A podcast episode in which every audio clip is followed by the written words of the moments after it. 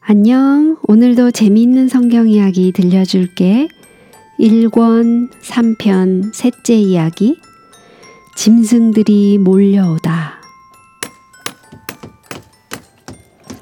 노아가 방주를 만들기 시작한 지 120년이 지났어요. 큰 배는 완성되었어요.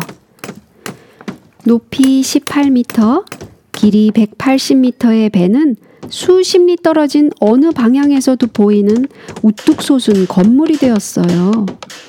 모든 사람들은 그 근처에 가기조차 꺼려 하면서도 방주에 대해서는 잘 알고 있었어요. 그들은 비웃으면서, 어, 저 노아의 별장! 이라고 말했어요. 노아와 그의 가족들만 남게 된 그 큰 배는 쓸쓸하게만 보였어요. 일꾼들은 모두 떠나버렸어요. 그들은 돈을 벌기 위해서만 일했기 때문이에요.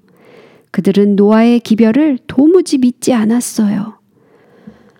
방주의 커다란 문이 마치 모든 사람들이 들어와서 구원을 받기를 초청하는 듯이 활짝 열려 있었어요. 하지만 아무도 들어오는 사람이 없었어요. 사방은 이상할 정도로 고요했어요.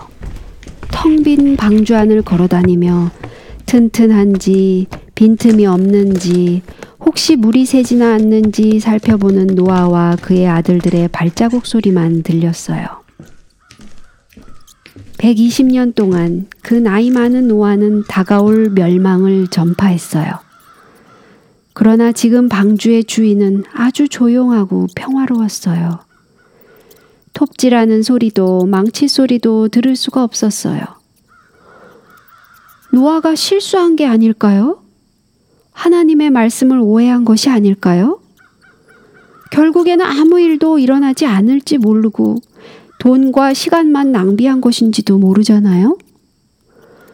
방주는 그 자리에서 썩어 없어질지도 몰라요. 아, 그런데 저기 좀 보세요. 무슨 일이 일어났어요. 저쪽에 짐승들을 좀 보세요. 방주를 향해서 걸어가고 있는 것 같아요. 사방에서 나오는 거예요. 아, 무슨 일일까요? 보이지 않는 손의 인도를 따라 방주 속으로 들어가는 각종 짐승들의 이상스러운 행렬을 보려고 사람들은 막 뛰어가요. 커다란 코끼리들이 쿵쿵거리며 들어가자 그 뒤를 따라 호랑이, 개이 소리 지르고 양은 매 울며 들어가고 있어요. 그 뒤에 얼룩말, 캥거루, 당나귀, 염소들과 다른 짐승들이 나오는 한편 또 다람쥐, 토끼같이 작은 짐승들은 총동걸음으로 따라가고 있어요. 와, 정말 놀라운 광경이에요. 전에는 이런 일이 한 번도 없었어요. 보고 있는 사람들조차 도무지 이해할 수가 없었어요. 그들은 그저 재미있다는 생각만 했어요. 그들은 노아가 방주를 띄우지 못하는 것을 보면서 그가 동물원으로 바꾸기로 했는가 보다 수군거렸어요. 그러나 동물들이 모두 들어왔을 때 노아는 방주의 한 모퉁이에 서서 백성들이 들어오기를 마지막으로 외치며 호소했어요. 큰 홍수가 날 것입니다. 세상은 곧 멸망당할 거예요. 그러니 짐승들이 들어온 것입니다. 짐승들도 알고 있어요, 여러분. 들어오십시오. 너무 늦기 전에 어서 들어오십시오. 그러나 누구 하나 응답하는 사람이 없었어요. 짐승들하고 잘 살아보시구려. 하면서 또다시 그를 비웃으면서 그들은 집으로 돌아갔어요. 그리고 다시 악을 행했어요.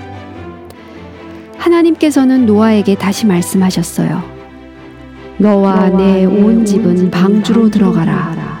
내가 이 세대에 내 앞에서 의로움을 내가 보았음이니라. 지금부터 7일이면 내가 40죄야를 땅에 비를 내려 나의 지은 모든 생물을 지면에서 쓸어버리리라. 이제 더 이상 해야 할 일은 없었어요. 사람들에게는 지금까지 기회가 주어졌고 그들은 경고를 받았어요. 그러나 그들은 주의하지 않았어요. 죄 때문에 눈이 멀고 자기 만족과 죄악에 빠진 그들은 구원을 원하지도 않았어요. 그들은 하나님의 기별에 완전히 귀먹은 상태였어요. 그래서 노아는 그들을 떠났어요. 노아가 아들들과 아내와 자부들과 함께 홍수를 피하여 방주에 들어갔고 정결한 짐승과 부정한 짐승과 새와 땅에 기는 모든 것이 하나님이 노아에게 명하신 대로 암수 둘씩 노아에게로 나와 방주로 들어갔어요. 여호와께서 그를 닫아 넣으신지라. 보이지 않는 손이 조용하고도 신비롭게 방주의 큰 문을 닫을 때 노아는 결코 다시 볼 수 없는 세상의 아름다움을 한눈에 흘깃 보았어요. 오늘 이야기는 여기까지야. 다음에 또 재미있는 성경 이야기 들려줄게. 안녕.